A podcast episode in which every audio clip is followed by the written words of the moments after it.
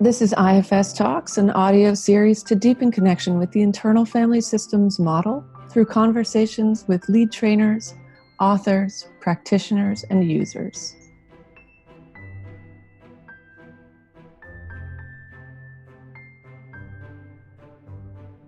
Today on IFS Talks, we're speaking with Robert Falconer. Robert Falconer has an undergraduate degree in cultural anthropology with a focus on the history of religions.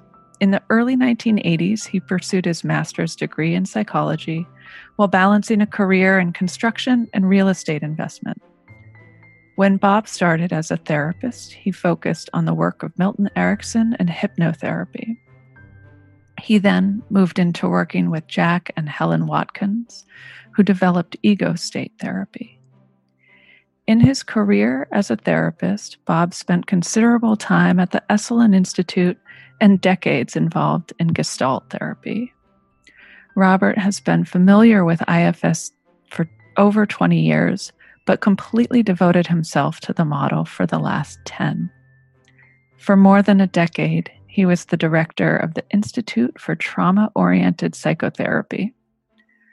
Bob was also one of the first men to speak publicly about being sexually abused as a child, and for many years he primarily worked with men with a similar trauma history. Now he works with people learning IFS. He has published six books, co edited four, and most recently co authored one with Dick Schwartz entitled Many Minds, One Self. Bob, thank you so much for being with us here today on IFS Talks. It's a privilege. Oh, thank you. I'm delighted you invited me. I've really enjoyed your other talks online. I think you're doing a real, real service to the IFS community. Thank you, Robert. Thank you so much. How is it for you, Bob, to hear this bio? What parts come up? Who, me? Is that me? Um, so there's some of that. There's some of, I know a lot of people with trauma histories have this sometimes we call it the imposter syndrome. Mm-hmm. Uh, Ernie Rossi, a, a great therapist and researcher, when he was getting his third PhD, what occurred to him when they handed him the, the diploma was, I've fooled them again. and somehow people, maybe especially men who were molested as children, no matter what happens in the outside world, they feel like they're fake. So there was a little a little echo of that, but not painful at all and as you read that biography. You know, there's there's still that who me? Yes, it's still there. It's still there. Yes, who me? Yeah. Yes. It comes from those parts of yours that carry still carry some some burdens yes of course. Yeah. And since we're going to focus today a lot on sexually men who were sexually abused as children I, I think i'd just sort of like to launch and talk about what my own history was like. Good. And as we get further along why ifs has been so important to me. Wonderful. I was raised in new york city in what from the outside was a church going upper middle class family. Mm-hmm. But from my earliest memories, my father was sadistically raping and abusing me and my older brother. He had some of his gay lovers who were also uh, child molesters living in the house with the family throughout my childhood. Sometimes one, sometimes more.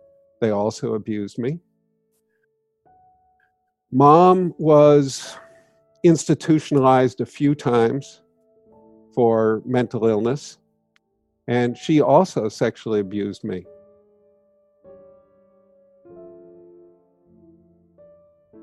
My brother committed suicide, or let me be more precise, died in a probably suicidal accident when we were teenagers. Okay.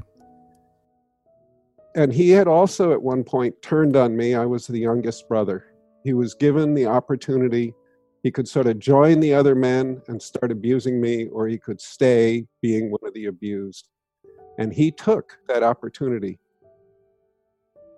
I would have taken that opportunity too if it had been offered to me. I was actually jealous that he was offered that opportunity. And because of knowing that about myself, it's allowed me to be compassionate with sex offenders and to work with them. Makes sense, yes. Mm-hmm. So he committed suicide when we were teenagers. A few years later, when I was 21, my father was murdered in an unsolved crime. There was money in his pocket, so it wasn't a robbery. The police said, oh, it was probably about a woman. But he would have sex with anything, but women were not high on his list. I mm-hmm. imagine he was molesting the wrong person's mm-hmm. children. Mm-hmm.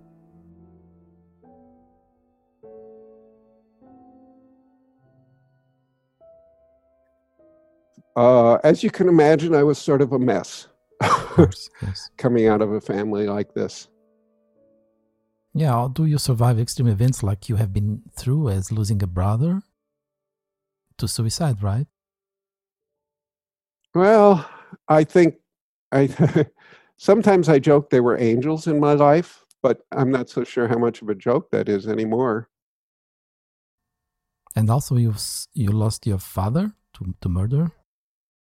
Yeah, yeah. I was, uh, you know, actually, I was quite happy when he was murdered. A part of you. And I was ashamed because when I got the news, I was teaching at a high school, and the headmaster took me into his office and said, You know, your father's been murdered. And I cried. And I hated that man so much that uh, I was ashamed that I cried. you know, but it's a very natural human reaction. And I think it's actually proof that something clean and good in me had not died. Mm. Beautiful, yes. Yeah.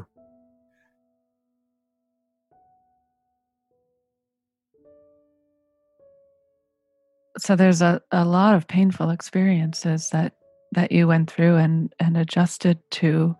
And I was thinking, just reading your bio, um, where the trauma was and where these parts were as you were, you know, maybe uh, working in construction and real estate development and how how did that all live in you in the early days of oh it was buried.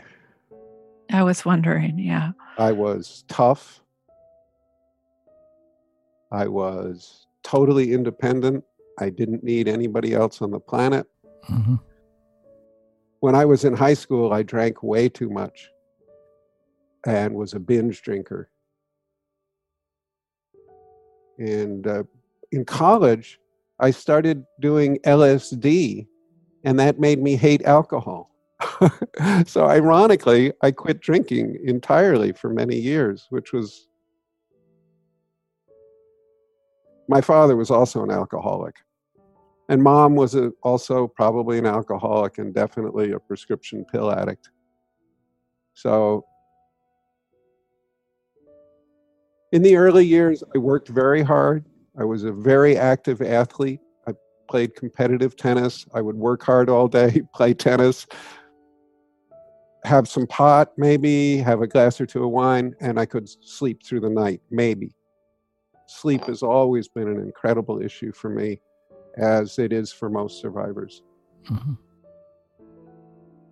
For most of my life, I would have nightmares so bad that I would sweat through many shirts, many t-shirts. I had to have three or four to change, and I'd wake up screaming and throw the throw the covers around. I just thought everybody was like this. I didn't know, you know, this was some weird thing that people thought was very odd. Was there something that happened that began to unlock the the buried trauma? Oh yeah yeah i you know like i was saying i was very active physically and very aggressive and you know the construction world they encourage you to be crude yeah you know with the way we said good morning to each other on a job site would get you thrown out of a training you know it was very different worlds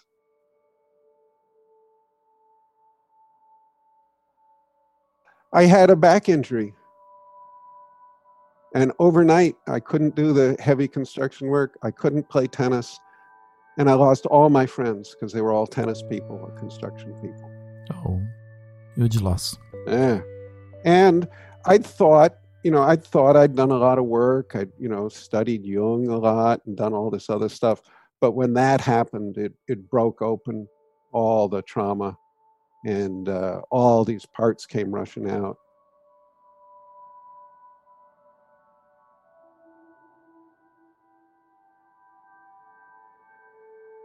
And um, if somebody had told me that was one of the great blessings of my life at the time, I would have tried to strangle them. and it was one of the great blessings of my life.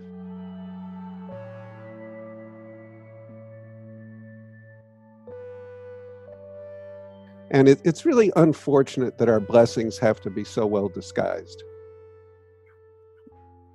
This one rabbi said um, that uh, you have to give thanks for everything because we're too dumb to tell the blessings from the curses.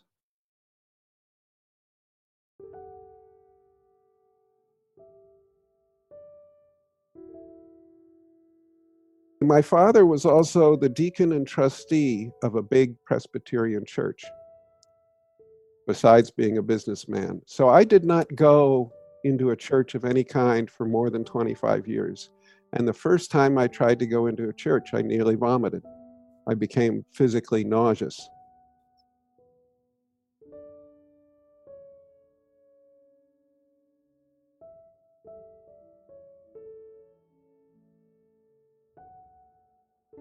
I don't think people heal from this kind of extreme trauma without some kind of spiritual connection.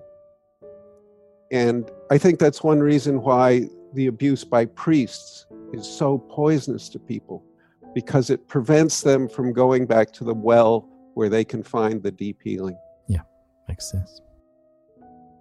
So you know, I'd done therapy. I thought I knew my inner world, but I'd been fooling myself. And with that back injury, it really started opening up. I found a good therapist here. Um, you know, Santa Cruz, when I started this stuff, n- no therapy schools recognized child abuse as a major factor in trauma. None. In the late 1960s, there was a major textbook for psychiatrists that said incest is vanishingly rare, less than one in a million cases, and when it happens, it's often good for the children. Oh my God, that was the 60s? That's like 1968, I think. So we have come a very, very long ways. Yes. Santa Cruz happens to be the place where uh, Laura, uh, Ellen Bass and Laura Davis lived, and they wrote The Courage to Heal. Mm-hmm. She's a writing teacher, and a lot of the women she was helping write wrote about being abused as a child. And they said, I've never told anyone. And then there was this place here in town called the Survivors Healing Center that was founded by a couple local therapists who worked with child sexual abuse. And it was a storefront operation with no money. And they were the pioneers. And all the schools and all the experts and all the big shots thought they were nuts.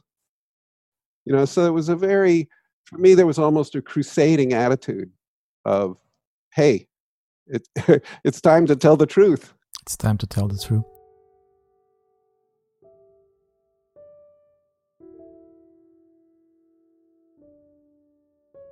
Bob, you joined you joined the One in Six movement.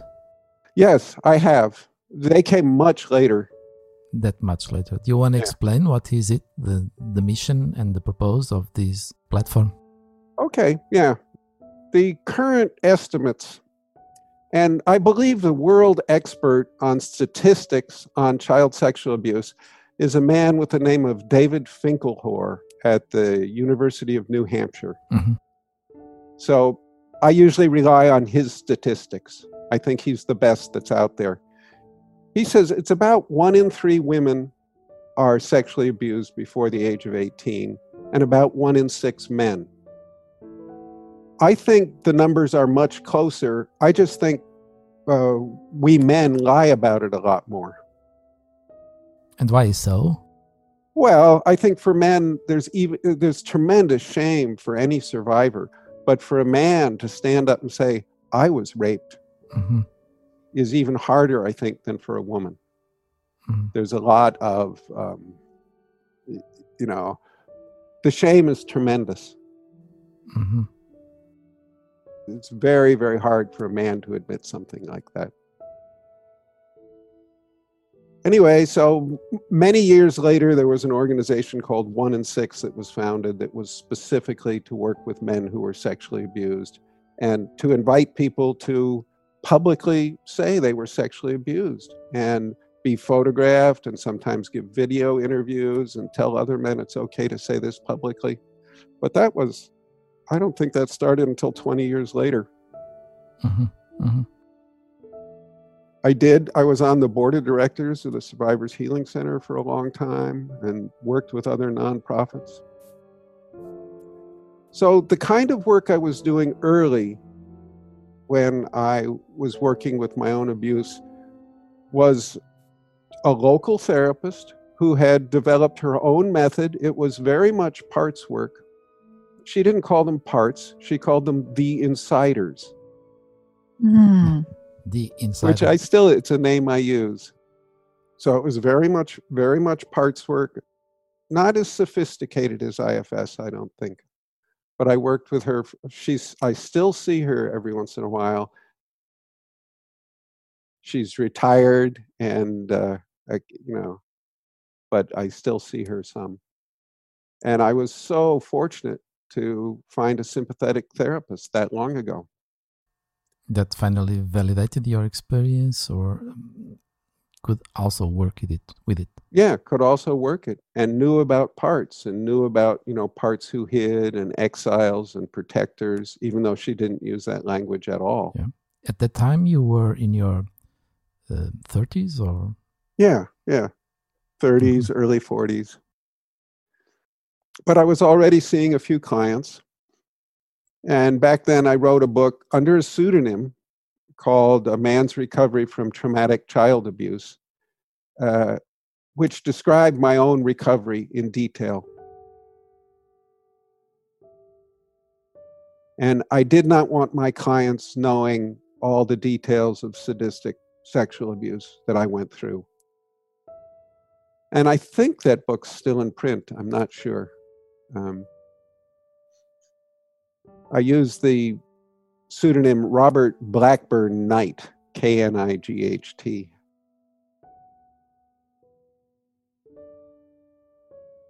So I did that, and I worked with Jack and Helen Watkins, the ego state people. I got to know them, and they used to come down to uh, San Francisco Bay Area, and I went up to where they lived in Montana. And ego state therapy is very much like IFS.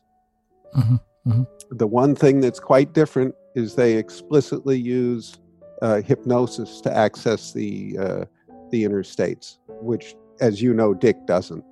Dick doesn't. Yes. Mm-hmm. Yeah, but if you know, if you watch people, when Dick works with someone, when he asks them to go inside, they enter an altered state of consciousness. Yeah. Indeed. They are profoundly altered, and Dick doesn't like discussing altered states of consciousness, and I think he has good reasons for that. Mm-hmm. Yeah. It sounds like f- for you, your experience with the Watkins was was a valuable part of your healing process and learning process. Very valuable, and I worked a lot with uh, Milton Erickson and his work, not directly with him, but with his eldest daughter, Carol Erickson, was a major force in my life, and they very much, um, you know, so I was very familiar with all the hypnotic research. And uh, so I came from that sort of altered state paradigm. And I, I actually like Dick's way much better of just asking people, go inside, who's there? And they enter this other world, this inner world, without any folderol or special invitation. The other stuff now seems to me quite unnecessary.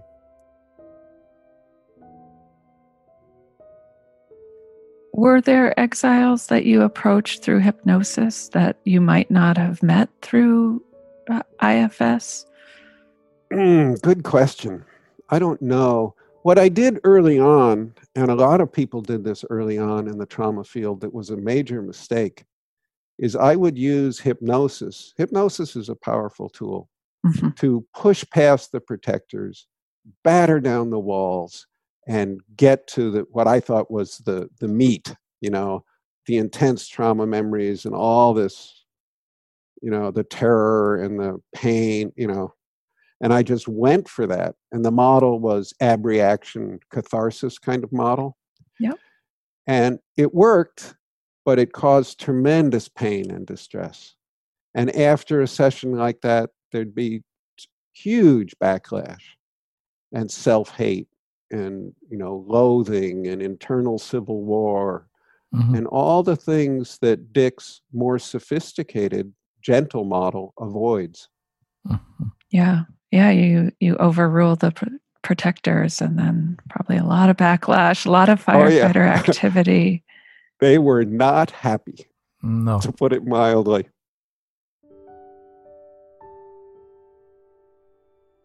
So, Bob, when did you get across with IFS? Well, I was trying to figure that out, and I, he's actually in the bibliography of that, that book I just referred to that I wrote back in the early 90s or mid 90s. But I didn't really get serious. You know, I was so tied into the Gestalt community at Esalen, mm-hmm. which is, I live quite close to Esalen. So I've been there. Mm, more than 120 times. Wow. And I knew all the Gestalt people. I was so tied in there, I wouldn't let go of that. It took a lot for me to realize hey, this IFS stuff is a lot better. Mm-hmm. And quite similar to Gestalt in many ways. In many ways. But better and stronger. So, to you, IFS offers a very powerful way to let go of the shame and self blame that every sexual abuse survivor feels. Yeah. And it, one of the great blessings of it is this knowledge that I see IFS. There's lots of ways to describe the therapy process, but one I really like is first you go to protectors, but not expecting them to change at all. Mm-hmm. All you're trying to do is get their permission. Mm-hmm once you have their permission to go to the exiles, you can go to the exiles, do the witnessing, retrieval, unburdening. Then you go back to the protectors and ask them to change. That simple, simple seeming model takes so much of the suffering and difficulty out of therapy yeah. for extreme abuse survivors. Yeah. That it the the therapy no longer is this incredible battle. Mm-hmm.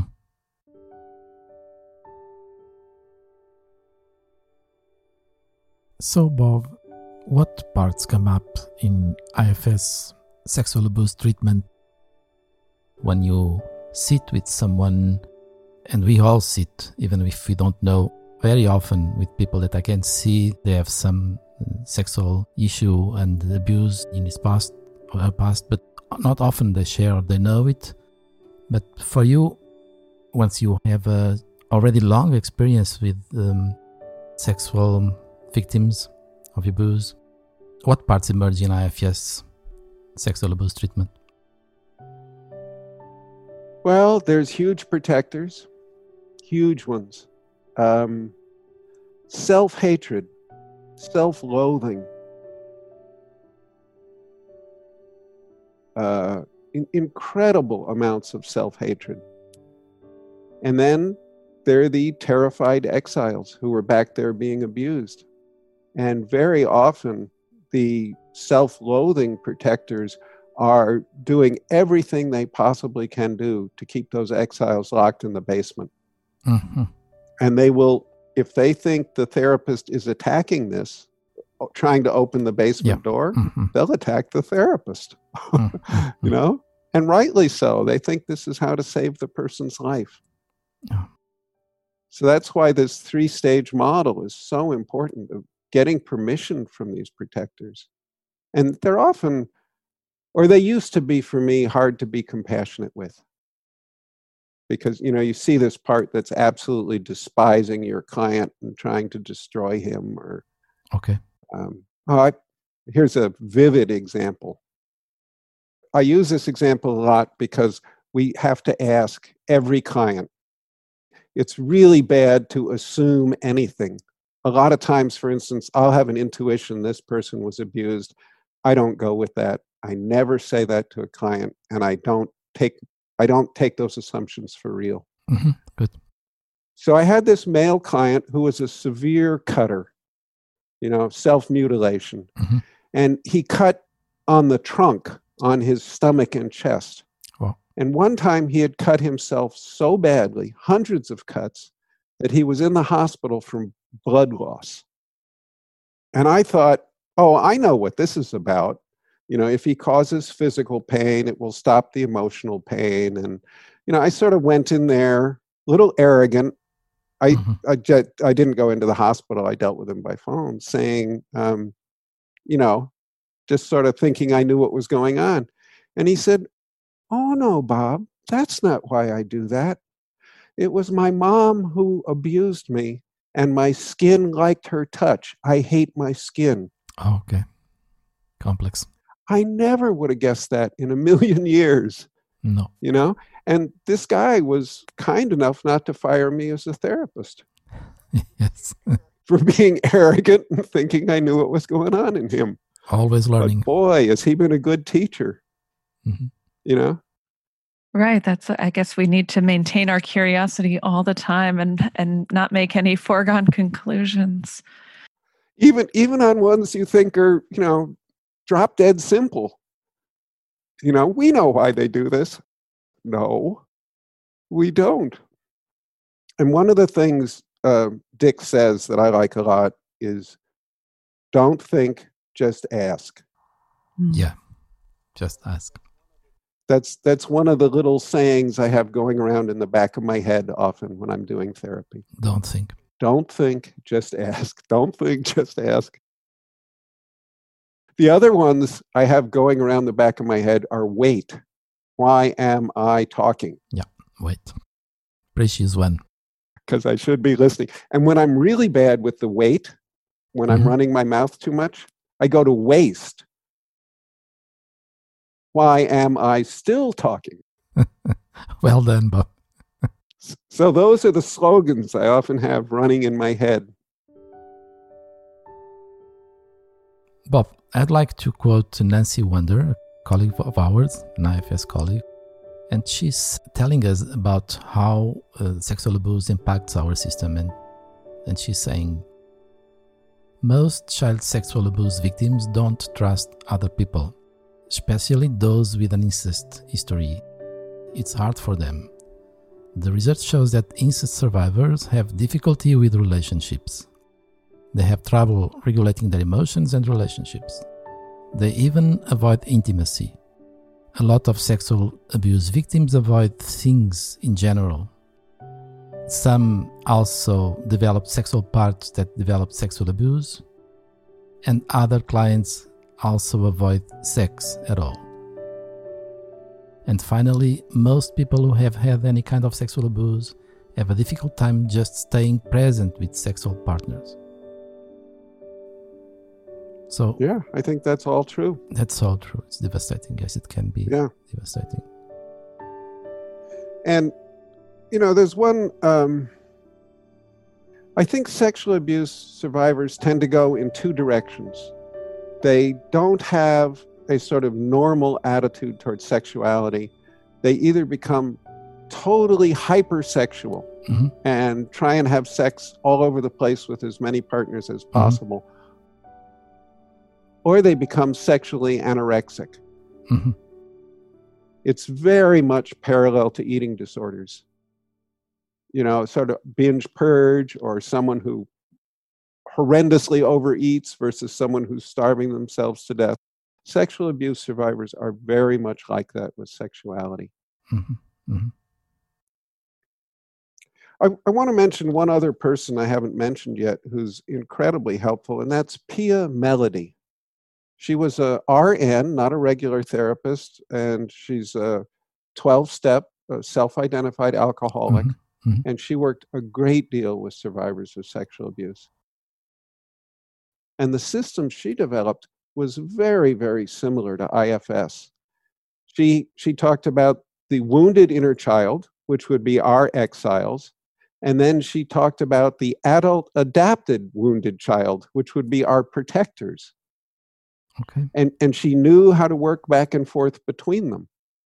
And, and she did all this in, in a framework of 12 step addictions treatment. And I think, I think that's one area where IFS really could grow a lot. We really could partner with the 12 step community much more effectively than we're doing because I think they actually fit together very, very well.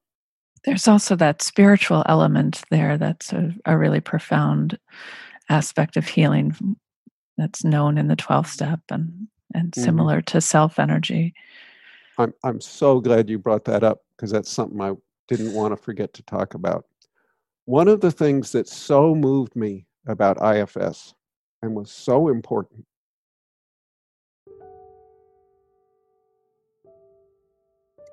Dick said, self can never be damaged. Mm-hmm. No matter what happened to you, it can't even be dirtied. The message I had gotten most of my life from all of the quote experts the best you can hope for is sort of a nasty little life, and you probably should be on meds and don't expect much of anything. You're you're messed up. You know, too bad it happened. You're crippled. No hope.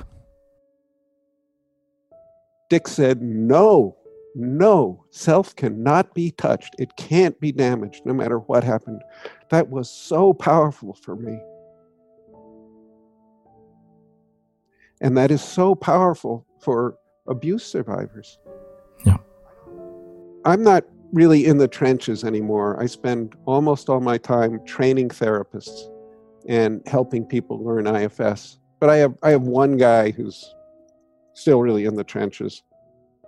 This guy was badly sexually abused and then became a hunter when he was in his early teenage years, killing animals.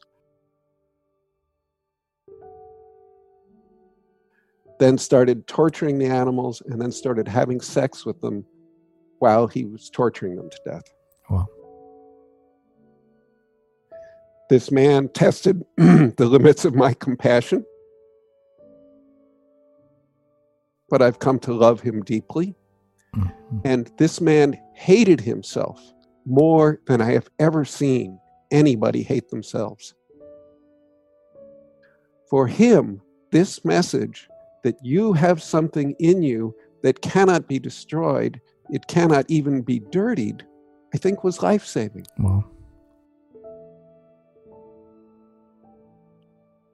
Yeah, it counters those those deeply held beliefs of being broken, being Yeah.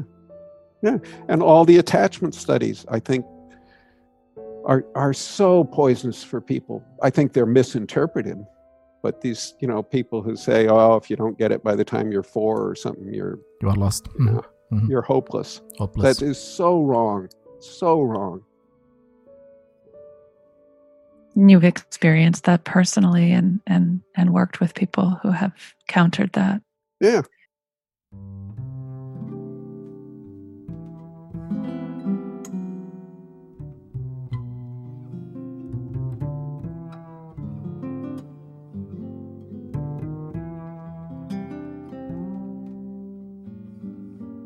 In some ways i'm still a mess but I think I've led a life that helps a lot of people. And I'm happier. I'm in my early 70s. And I'm happier now than I've ever been. Wow, beautiful. And more joyous and more full of love. Um, I want to mention one other thing. It just came up. The image of self being undestroyed for me is like a stormy day. No matter how bad the storm is, the sun is not affected. Mm, yeah. you know, not at all. Not at all.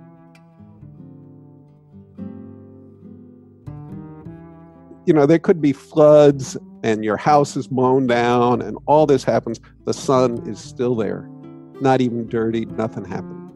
Beautiful idea. Mm-hmm. So that's the, the daylight image of self. I also think there's a night sky image that's really important to me. That if you look at the night sky and just pick one little area of it, it could be just black, you know, nothing. Mm-hmm. You get a binoculars, you might see a couple dim stars. You get a good telescope, you see a few more stars.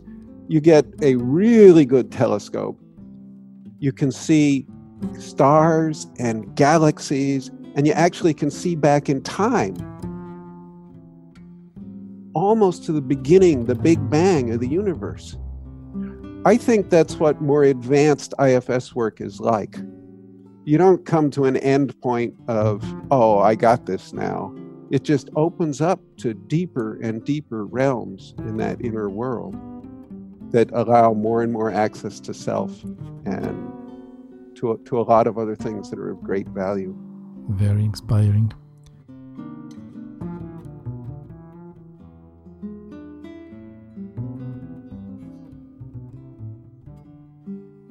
Bob, what do you enjoy most to do nowadays? Oh, this is going to sound. I dance a lot.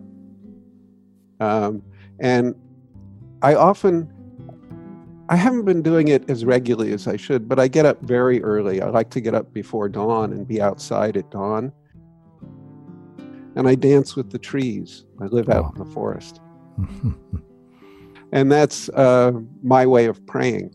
Mm-hmm. Mm-hmm. There these, uh, there's an ethnic group in Russia called the Mari, M A R I, and they never pray indoors. They say if you're in a building you're limited into a particular culture yeah. and historic mm-hmm. framework. But if you're out in the woods, you're in a much bigger container. Makes sense. You know, and in California, where I live, it's not such a big deal to go outside to do this. But in northern Russia, where they live, this is a big commitment. challenge. so they inspire me. Yeah. What a contrast to that to that church that brought up the somatic nausea. You've you've created your own commune with nature. Okay. And a man who was a big part in redeeming spirituality for me was a man named Brother David Steindl Rast, who's a Benedictine monk, and mm-hmm. he's his main topic is gratefulness, gratitude. Gratefulness. He's written mm-hmm. many books, and and I I was sort of an aggressive jerk. for a large part of my life. And I would go around to these spiritual leaders and teachers and I would say, Your God's all good, right? And all powerful. And, um, you know, and they go, Oh, yeah, yeah. And I'd say, Well, I can remember being a six year old cowering in the corner of my bed against the wall. My father's come in the room. He's drunk. He's naked. He has an erection He's red faced, screaming obscenities at me. Where is your God? Where is your God in that? Yeah, yeah, yeah. yeah. and most of them would turn away like they smelled something bad. You know, they didn't.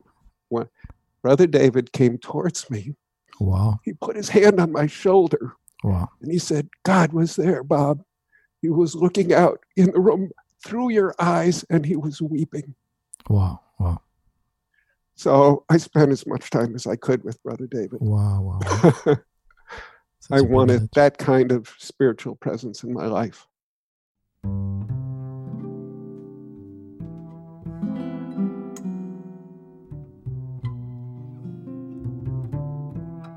And he's still alive, but he's in his late 90s now and in seclusion in his home monastery outside of Vienna.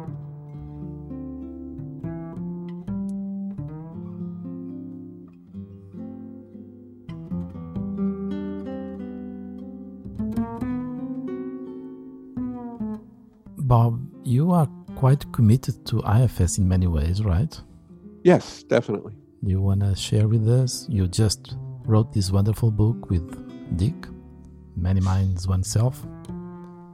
But you are also teaching and practicing. Yeah, I'm. Um, one of the other things I enjoy a lot besides dance is studying.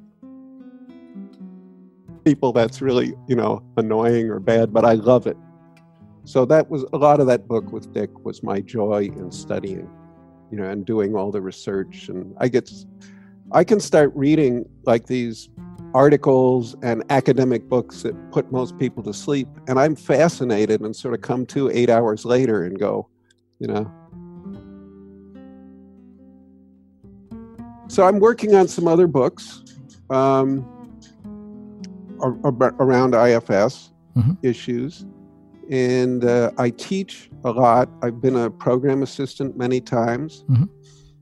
And, and something I'm really excited about now is what's happening with IFS in China. But let me say, I do see people, you know, I have a few clients who are still the heavy duty abuse clients, but most of the people I see are people who are learning IFS. Okay. Mm-hmm.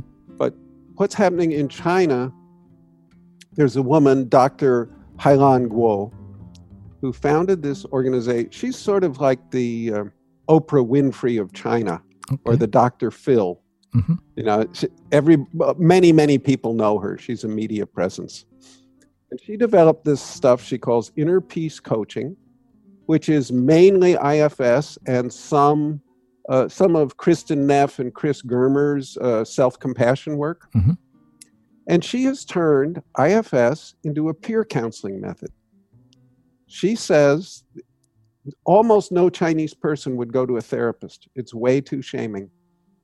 But they will do peer counseling. So she's developed this complex system of supervisors and supervisors of supervisors and short term training for these peer counseling groups. And she has this whole pyramid, pyramids of trainees and supervision over supervision. And she's reaching many, many people. She, she looks like this sort of friendly little old grandmother. Mm-hmm. And she's actually one of the toughest people I've ever met. And she just looked at me as though she was, you know, just saying something casual and says, Bob, it's my goal to relieve the suffering of millions. Wow. and I I really like her model, and uh, she's having me help train some people and do some classes there, and it's it's fascinating to work through translators and in another culture. The inner world's the same. The inner world is the same. Yes, amazing. Yeah, it's amazing. the same. There's some. The differences are not. I don't think they go so deep. Maybe mm-hmm. I'm fooling myself, but I think mm-hmm. we're basically the same.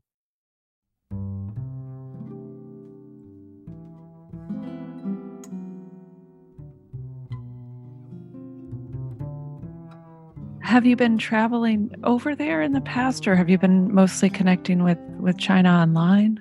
Just online. Just online. Uh, they invited me, but thanks to the virus, I'm not going, at least not for the foreseeable future.